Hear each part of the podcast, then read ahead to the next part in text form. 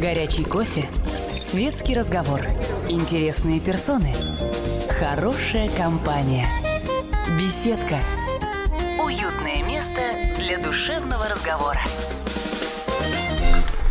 Позвонить в беседку «Комсомольской правды» вы, как всегда, можете по телефону прямого эфира 8 800 200 ровно 9702. Сегодня на ваши вопросы отвечает э, аналитик самого разнообразного профиля Дмитрий Анатольевич Гаврилов. И в ожидании вопросов мы с ним будем говорить о нелинейных решениях. Совсем недавно именно это выражение употребил Владимир Владимирович Путин 8 декабря, собственно, действительно недавно, на заседании Совета по науке и образованию в Санкт-Петербурге. Вот я даже специально выписал, не нужно слепо копировать существующие зарубежные разработки.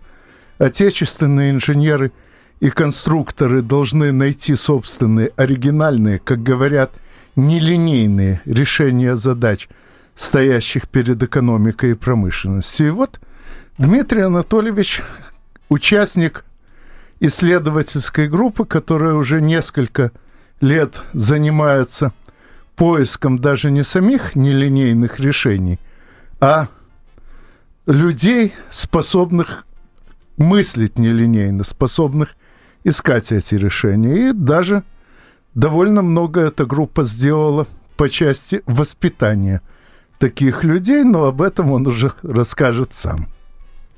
Здравствуйте, уважаемые слушатели.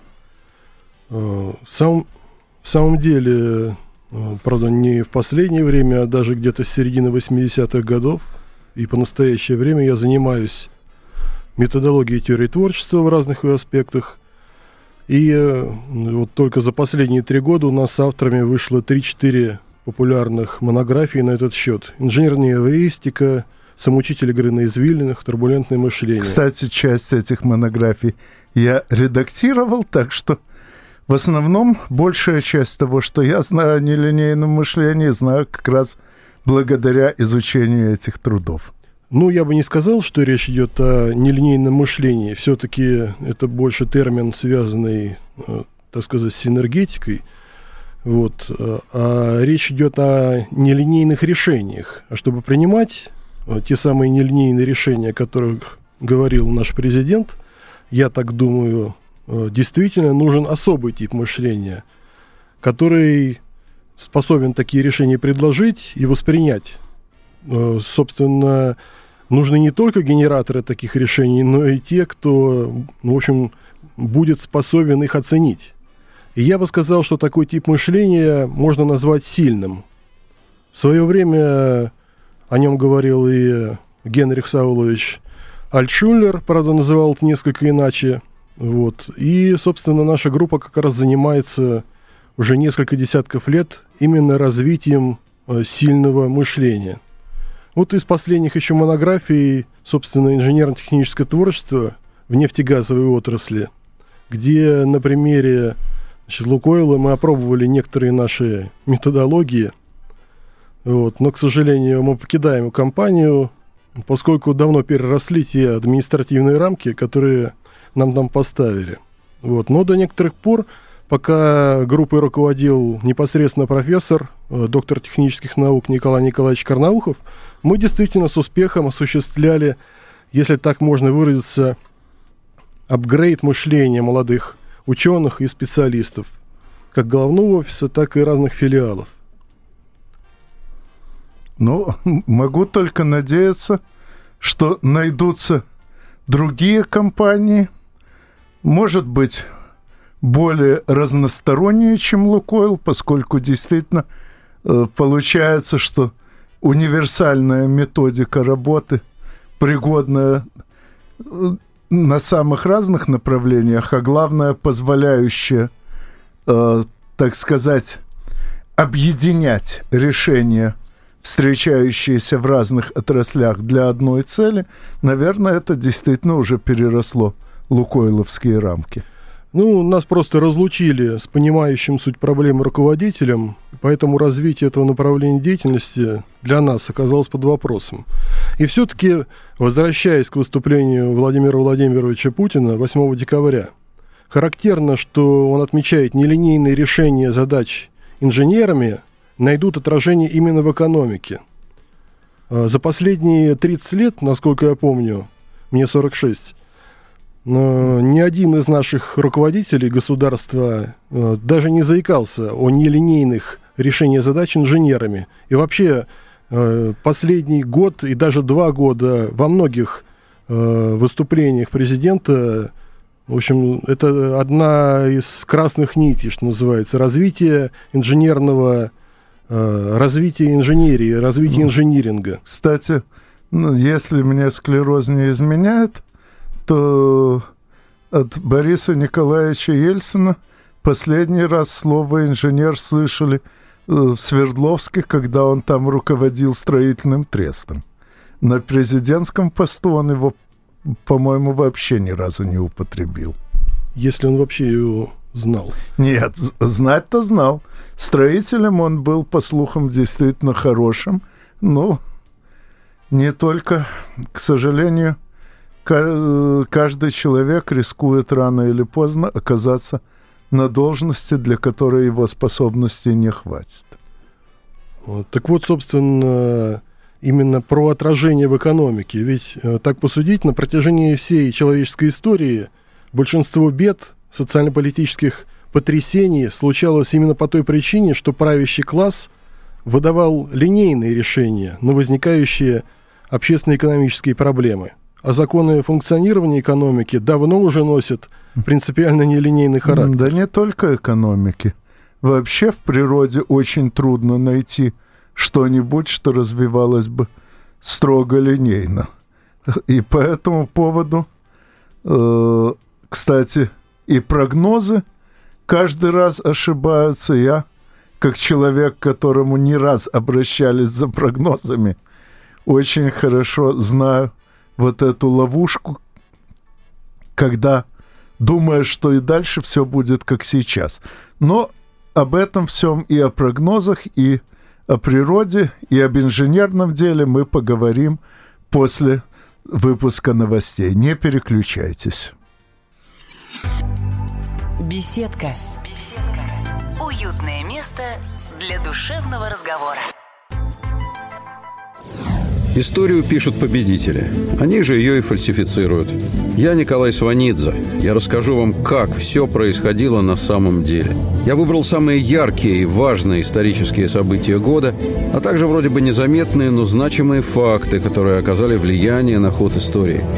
Один год из жизни России глазами ее жителей. Слушайте документальный сериал «Исторические хроники» с Николаем Сванидзе на радио «Комсомольская правда». Горячий кофе, светский разговор, интересные персоны, хорошая компания, беседка, уютное место для душевного разговора.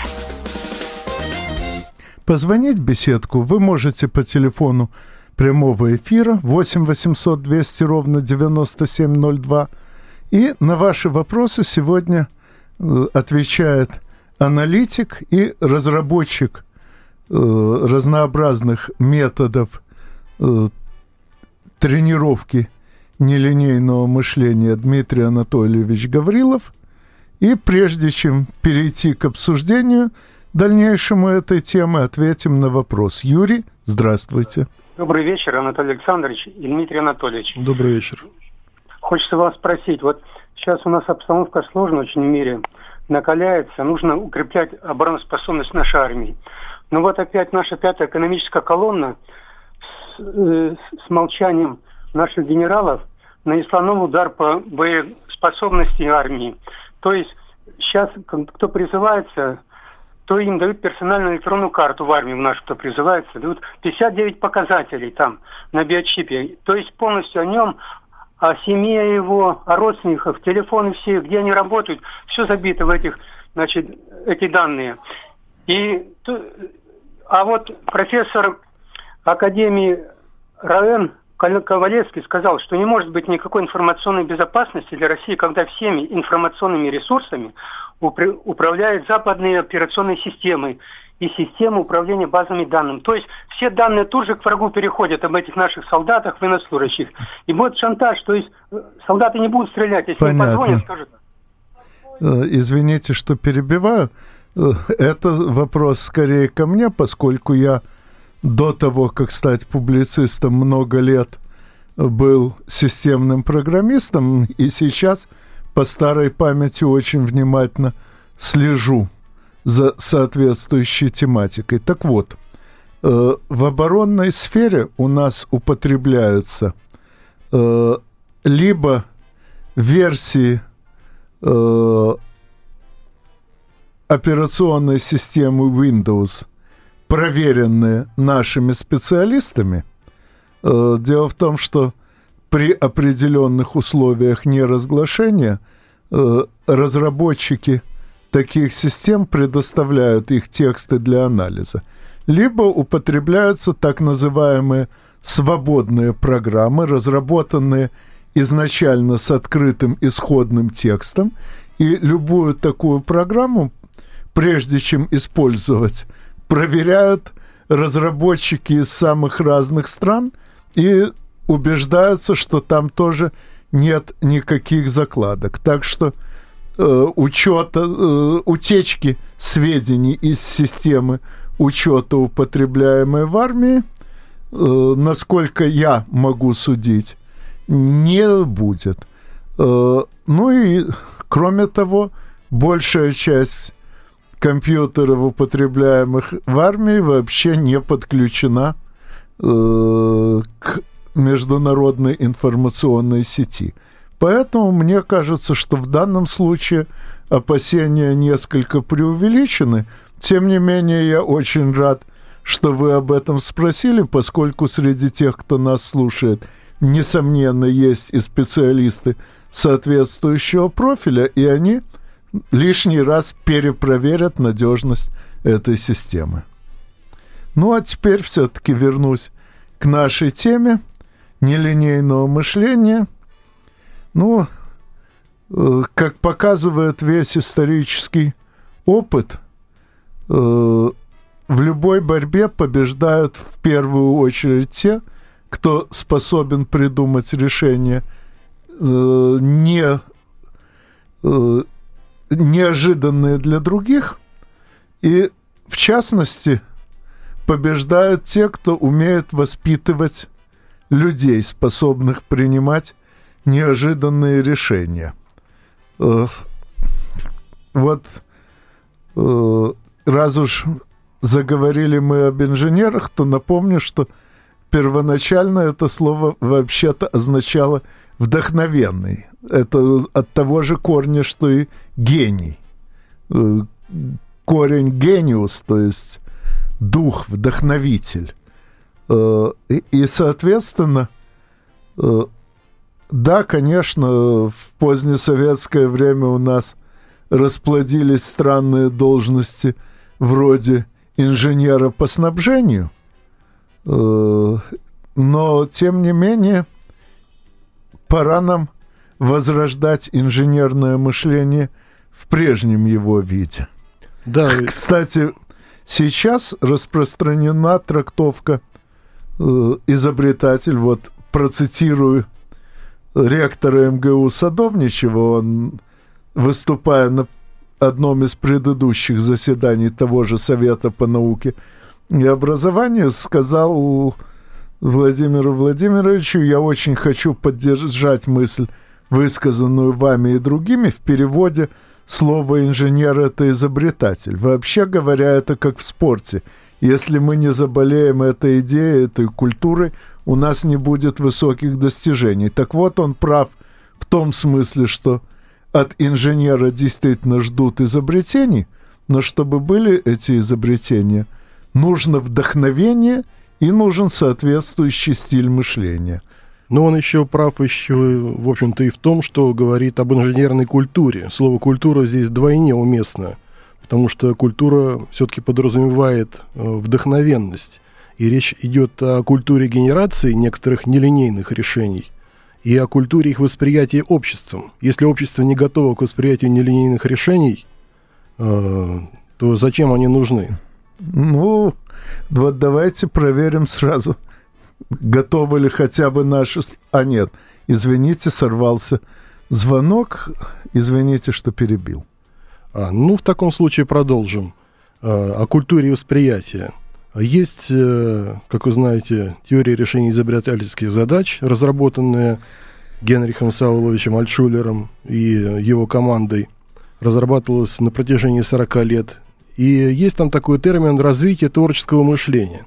Ну, собственно, развитием творческого мышления и, собственно, с этим тесно связана культура восприятия различных изобретений, в том числе нестандартных решений, э, занимались и до него. Была такая специальная отрасль, ну почему была она и сейчас есть, эвристика. Тризовцы не очень любят э, слово эвристика, но так или иначе э, эвристические методы существовали, существуют, действуют и будут существовать. И вот в общем-то, если призвать этот арсенал этих средств, накопленных методологами, кстати, я как раз не аналитик, а скорее методолог теории творчества, эти методы позволят снять определенные понятийные и психологические барьеры, чтобы люди, в общем-то, были э, готовы к восприятию тех или иных решений. Ну, прошу простить, что не точно указал специальность. Ну, Я-то больше знаком именно с вашими аналитическими трудами. Но сейчас, если я правильно расслышал, вернулся человек, чей звонок сорвался. Виктор, здравствуйте. Здравствуйте. Здравствуйте. Я вообще экономика не моя сильная сфера, но я болею за Россию и хочу подсказать очень важный момент, как вот э, добиться вот именно такого продвинутого умного инженерного решения. Дело в том, что в газете «Завтра» Прохановской, где-то прошлый или позапрошлый номер, была небольшая статья. Э, была статья о том, что экономика России, э, СССР вернее, э, развивалась с конца 1939 года, ну, по, по сути дела, по смерти Сталина, 30% развивалась она, на 30% валовой доход возрастал. И самое интересное было то, что в то время, в начале 50-х годов, наша электроника, наши компьютеры, они не имели э, аналогов э, во всем мире. Единственное, только э, аналоги были в Америке. Значит, как это добивалось? Это добивалось очень просто. Системы материального поощрения и вот, как вы говорите, нелинейного мышления. Значит, в этой статье все подробно написано. Значит, там поощрялись как изобретатели, так и целые коллективы. Причем деньги выдавались большие, за нелинейное вот это мышление, за нелинейный подход, и выдавали сразу, как только это изобретение было зарегистрировано в соответствующих органах. То есть сразу люди получали деньги. Вот. И у нас еще там написано, что как раз японцы изучили этот опыт, и вот это японское чудо, оно построено именно на том, что было тогда в конце 30-х, на начало 40-х годов. Я рекомендую просто почитать эту статью вот, и взять это на вооружение.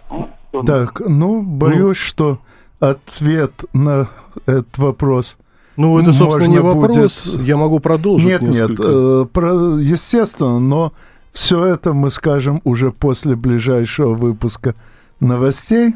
Не переключайтесь. Беседка. Беседка. Уютное место для душевного разговора. Темы, о которых говорят. Небанальные точки зрения, мнения и факты. А еще хорошая провокация. Губин Live. Каждый вторник, четверг и пятницу после шести вечера по московскому времени на радио «Комсомольская правда». Горячий кофе, светский разговор, интересные персоны, хорошая компания, беседка, уютное место для душевного разговора. Позвонить в беседку вы можете по телефону 8 800 200 ровно 9702. На ваши вопросы сегодня отвечает методолог и один из разработчиков методов стимулирования нелинейного мышления Дмитрий Анатольевич Гаврилов и сейчас он прокомментирует тот вопрос, или скорее даже реплику, что была непосредственно перед новостями. Да, я, в общем, думаю, что речь идет не только о 30-х и 40-х годах. Вот, я прекрасно помню значит, советское время, когда по одному объявлению, расклеенному по тексту одного и того же объявления, расклеенному в массе московских вузов, э, приходили десятки и десятки э, человек заниматься как раз теорией творчества. Сам был тому свидетель, и в 85 году как раз попал в одну из таких групп, э, значит, в двухкомнатную квартиру автора одного из таких методов набило человек 60. Вот. Но это, это вот было 85-86 год. Общество было готово э, к восприятию инженерных новшеств, э, научного прогресса и так далее, и так далее. В 88 году э, держал в руках э, методические указания, одобренные Министерством образования СССР э, и внедренные, кстати, в ряде СПТУ, э, которые были посвящены проблеме ТРИС. Э, в том числе рассматривались и эвристические методы. И э, были подготовлены пособия по брейнстормингу Алекса Осборна, по синектике Уильяма Гордона, э, гирлянда ассоциации Генриха Буша, если вспомнить, тот же морфологический анализ Фрица Цвики. Все это было, ну, в общем, уже на стадии внедрения в систему ПТУ и даже, видимо, в школы. Но вот пришли лихие 90-е. Мы прекрасно помним, как раз мы познакомились тогда с Анатолием Александровичем и работали в научно-исследовательском центре на улице Молдогуловой, как раз вместе с братьями Латыповыми, которые пытались создать детскую школу инженерно-технического творчества. Это было вот как раз 94 год. 10 лет прошло. И что же вы думаете? В обществе уже тогда не было того понимания, какое было еще лет 10 назад. А, изменилась психология. Люди занялись совершенно, ну, в общем, не, не тем. Инженерия лишилась романтизма. Может быть, вследствие недостатков линейного мышления ельцинистов и же с ними. Ой, ну, там я... Там о нелинейном, наверное, говорить можно, а о мышлении – Мир тесен. Вот, правда, отдельные все-таки ребята, которых мы тогда учили, э, все, все-таки они пробились. Совершенно недавно узнал, что вот один из учеников, тогда школьников, закончил Бауманский университет и работает уже несколько лет на хорошей должности. В США, правда. Да уж. А интересно все-таки, много ли специалистов, обученных там, остались здесь? И можно ли из них сформировать команду, подобную той, где вы сейчас работаете? Или можно, может, дополнить ими эту команду? Я думаю, что нашу команду, которая сформировалась тогда, э, в 90-х и до сих пор действует, э, нужно дополнять новыми молодыми людьми, которые э, остались здесь и вот последние несколько лет прошли у нас, так сказать, обучение и показали очень неплохие результаты. В общем, я ими горжусь буквально. Это люди 27-35 лет. Они никуда не собираются, я надеюсь, уезжать. И будущее России, я надеюсь, связано с ними. Если, конечно, если, конечно, мы, конечно, преодолеем понятийные барьеры, психологические барьеры, но вот с административными плохо. Тут понадобится сила воли многих руководителей высшего ранга, чтобы свернуть административные барьеры на пути инженера. Сам он с трудом, наверное, как творческий человек с этим справится. Да. Ну, сейчас еще один звонок. Алексей, здравствуйте. А, добрый день. У меня даже не вопрос, а вот просьба к вам. А можно русским языком вот этот, вот как вот у нас привыкли, дорожная карта, какие-то линии. А можно вот на русском языке вот это что, чтобы вот старик сидит рядом со мной, да, чтобы он понял, о чем вы ведете речь. Все, спасибо большое. Ну, я думаю, речь идет прежде всего о том, что программы развития творческого мышления есть уже давным-давно, и теперь нужны только люди наверху, заинтересованные в том, чтобы не препятствовать этим программам. Я уже не говорю о том, чтобы помогать. Но я думаю, что разработчик этих программ ответит лучше меня. Русским языком, э, скажу так, у человека должна быть достойная цель. Медведя можно научить кататься на велосипеде. Но это не значит, что он превратится в олимпийского чемпиона по езде на этом велосипеде, он так и останется медведем, наученным ездить на велосипеде. У человека должна быть достойная цель, и у человека должна быть жизненная стратегия по достижению этой цели. Точно такая же цель, ну, если подняться на уровень выше, должна быть и у государства, у нашего государства. Слышали, наверное, общенациональная идея. Так вот, это своего рода достойная цель. Какая может быть общенациональная идея на данный момент? Я думаю, что это должна быть идея научно-технического и инженерно-технологического реванша над странами Запада. По-моему, вполне достойно. И если общество начинает следовать этой идее, если человек ставит перед собой достойную цель, то можно говорить о том, что ну, скажем, он, он не зря живет на этом свете, и что все методы, которым, которым его, естественно, можно научить, будут складываться и усиливать вот этот вектор его движения к этой цели. Так, ну, кстати, насчет складывания вектора. Э, насколько я понимаю, э, команда ваших разработчиков имела первоначально очень разные векторы движения, но их удалось суммировать нечто цельное. Как, э, а что вообще нашлось общего между химиками, физиками и нейрофизиологами? Да, ну, действительно, в команде, команда у нас междисциплинарная. Скажем, вот Сергей Владимирович Елкин, наш соавтор, кандидат физмат наук, он из МИФИ. Я окончил Менделеевку, я химик-технолог. А Нурали Нурислам Шлатыпов, у него как бы, в двух ипостасях присутствует. Он и биолог, и окончил физический факультет Ростовского университета. Еще за плечами аспирантура, кандидат философских наук. Да и вы, Анатолий Александрович. Инженер-теплофизик по диплому. Да. Хотя, кстати, после защиты диплома ни одной минуты теплофизикой не занимался. Сразу подался в программисты, потом переквалифицировался в публицисты. Политконсультантом был, кстати. Тоже с вами вместе в этом деле участвовали. Да, в принципе, те самые технологии, которые применимы к инженерно-техническому творчеству, они применимы и к социально-политическому творчеству.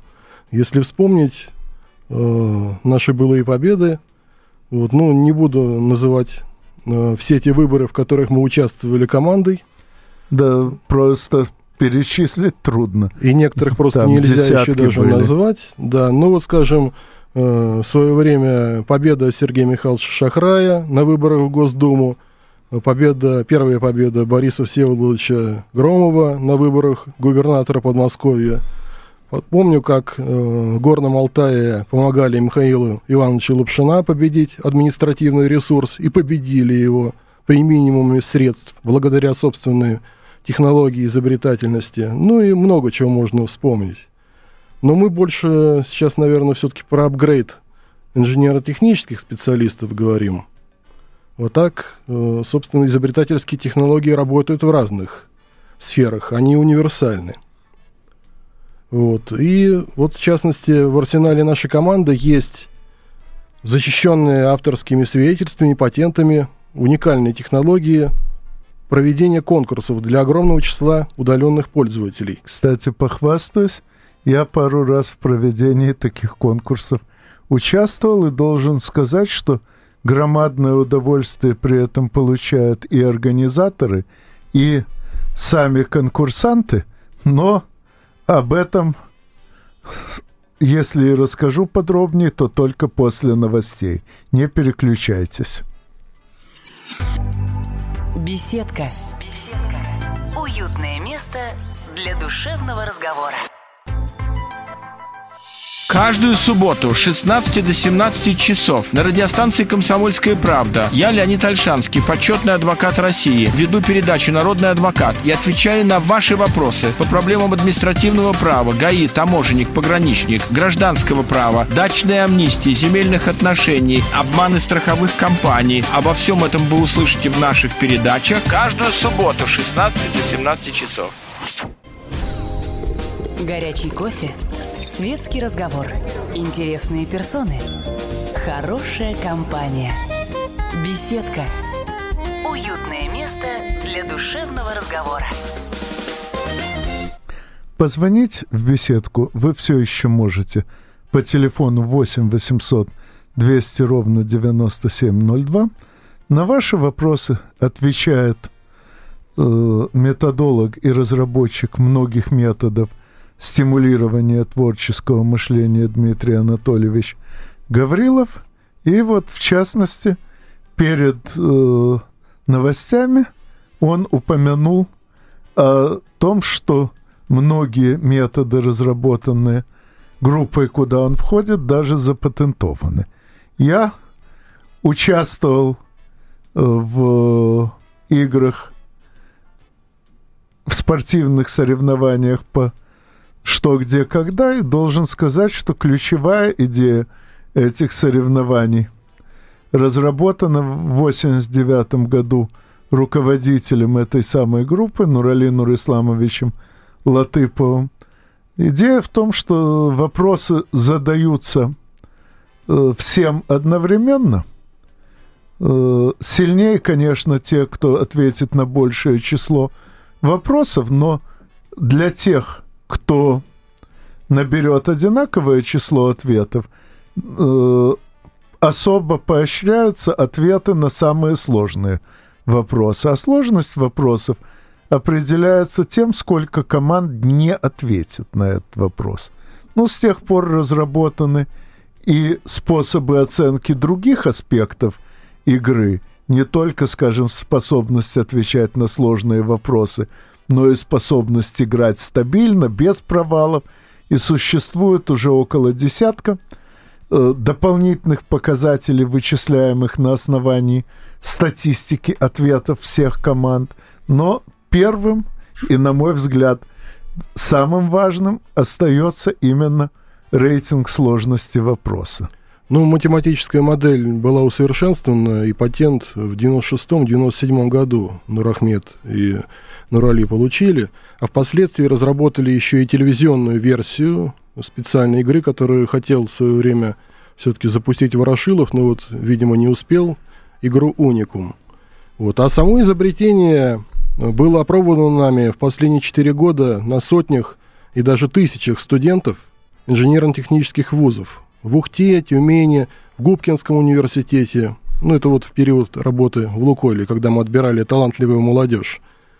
Вот, и оно же использовалось с нами, вот эта математическая модель использовалась с нами при тестировании сотен работников этой организации, когда мы преподавали курс инженерно-техническое творчество, э, формировали проектные команды и группы производственного мозгового штурма, брейнсторминга. Надеюсь, что у лучших из молодых ученых и специалистов нам удалось сформировать вот тот самый сильный тип мышления, который позволит им нелинейно решать задачи и в жизни, и на производстве. Так что, если они меня слышат, я желаю им всяческой удачи в дальнейшем в, тру- в труде и в обороне, как говорили раньше. Кстати, мы уже столько говорили о вот этой образовательной программе инженерно-техническое творчество, что, наверное, стоило бы поговорить не только о ее результатах, но и, так сказать, о самой технологии. Что она из себя вообще представляет? Ну, в общем, она достаточно универсальна и годится не только для физиков, но и для лириков. Как я уже сказал раньше, главное, чтобы человек ставил перед собой достойную цель и целенаправленно к ней стремился. Программа состоит из четырех блоков. Первый блок развитие творческого мышления, второй блок – эвристические методы развития э, сильного мышления, э, третий блок – это элементы ТРИС и диверсионный анализ, так сказать, алгоритмические методы. И четвертый, самый сильный блок, можно сказать, авторский блок – это операторный Э, метод развития сильного мышления, диалектические методы, так сказать, операторный язык диал. Вот. Сам курс, сама эта программа может состоять из 12, от 12 до 24 тем. Э, интенсивное занятие 12 тем и более растянутое 24. В процессе значит, освоения тем участники должны решить не менее 120 Э, изобретательских, аналитических, логических задач.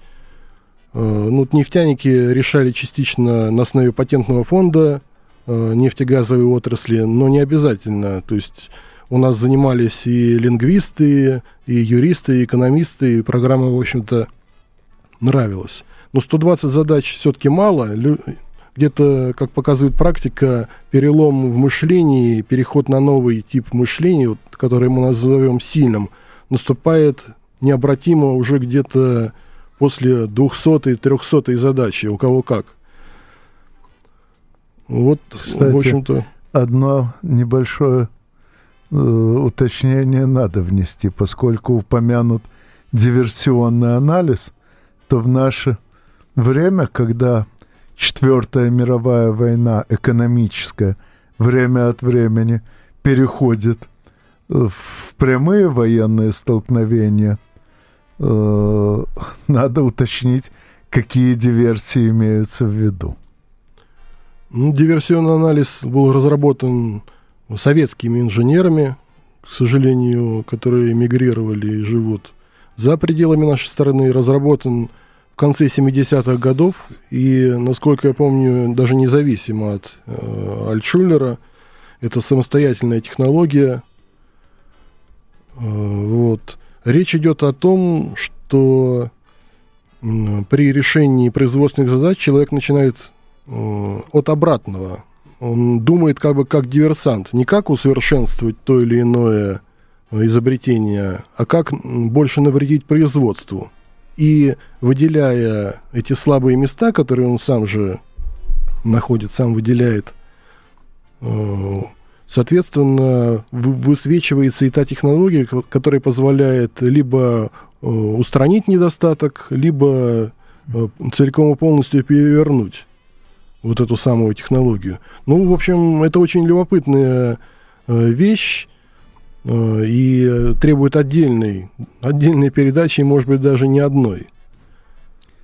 Ну, я надеюсь, что мы сможем об этом поговорить на «Комсомольской правде».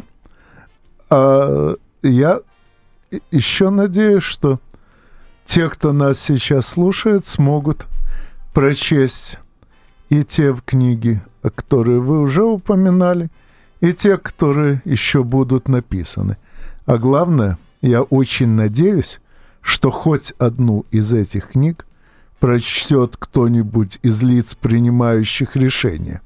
Потому что даже когда на самом верху политической вертикали ставится какая-нибудь задача, этого, к сожалению, еще мало.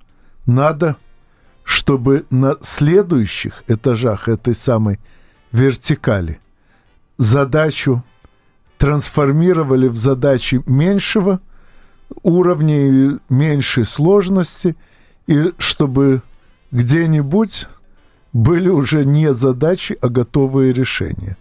И когда предлагаются такие решения, хочется, чтобы с ними кто-то все-таки ознакомился. Я в бытность мою программистом разрабатывал программы в основном, э, как говорят, сверху вниз. То есть от самой общей задачи переходил к частным, от них к еще более простым, и так, в конце концов, доходил до уровня, на котором э, все дальнейшее может сделать машина. Так вот, сейчас те методы, о которых рассказывал Дмитрий Анатольевич, э, уже достаточно хороши, чтобы их можно было непосредственно применять, и надо лишь, чтобы те, кто наверху, знали об их существовании